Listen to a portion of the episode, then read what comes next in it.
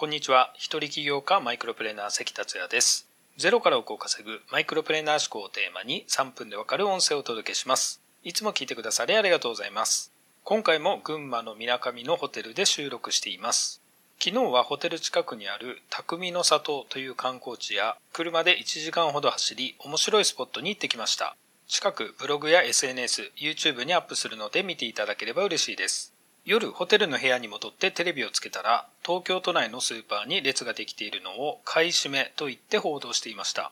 買い占めではない普通の買い物客も混ざっているのでみんなが買い占めではないんですよね。あとこうした列ができているスーパーを何度も放映するのもスーパーに人を呼ぶ原因になりますが買い占めという言葉も良くないと思いますね。中には買い占める人もいますが買い占めという言葉に煽られて不安になってより多く買ってしまう人って結構いるような気がします。言葉の使い方が間違ってますがマスメディアがあえてそういう言葉を使うんですよね。このラジオでも備蓄をしておきましょうと伝えてきましたが少しずつ買っておけば慌てることはないんです。リスナーの皆さんはマスメディアなどに感情を揺さぶられないようにご注意ください。一番はテレビを見ないことです。と言いながら思わずホテルの部屋のテレビを見てしまったのですが僕は8年くらい前に家のテレビを処分してからテレビのない生活を送っています。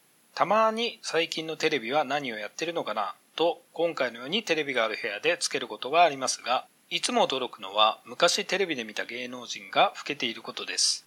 僕も同じく年を重ねているので人のことは言えませんね。さて今回のテーマは怒りの感情をコントロールする方法をお届けします。新型コロナウイルスは仕事やプライベート、いろんなところで影響を及ぼしてますが、やりきれない怒りが込み上げている人もいるかもしれません。怒りを鎮めようとしても、コロナはかなり厄介な問題であることは間違いありません。ただ、自分の感情をコントロールできる人とできない人とでは、やはりできる方が人生はより良くなります。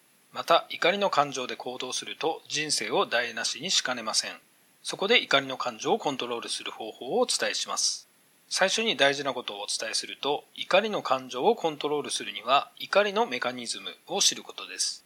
中には怒りっぽい性格の人もいますが怒りのメカニズムを知れば怒りの感情をコントロールできるので性格は変えられます。まず怒りは衝動的なものが多いことを理解しておきましょう。怒りっぽい人はその衝動のまますぐに怒りの感情を出す傾向にあります。だから時間を置く努力をすればいいです。頭を冷やす時間を作れば次第に怒りは収まります。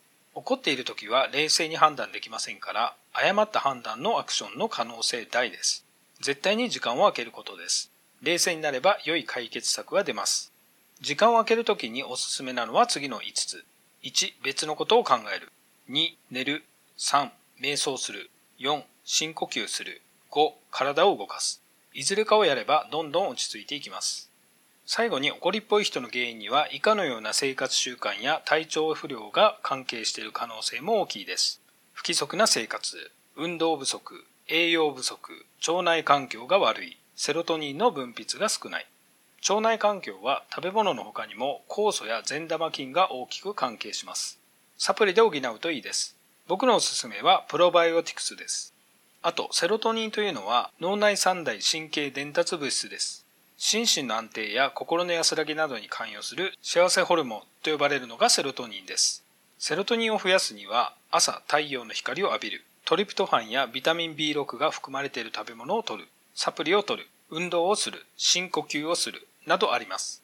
セロトニンのサプリはありませんが、L トリプトファンや 5-HTP がセロトニンを増やす働きをします。また、ハーブのロディオラはセロトニンの働きを高めます。以上です。参考になれば嬉しいです。怒りの感情をコントロールしてコロナを乗り越え、良い人生にしていきましょう。今回も最後まで聞いていただきありがとうございました。それではまた明日お会いしましょう。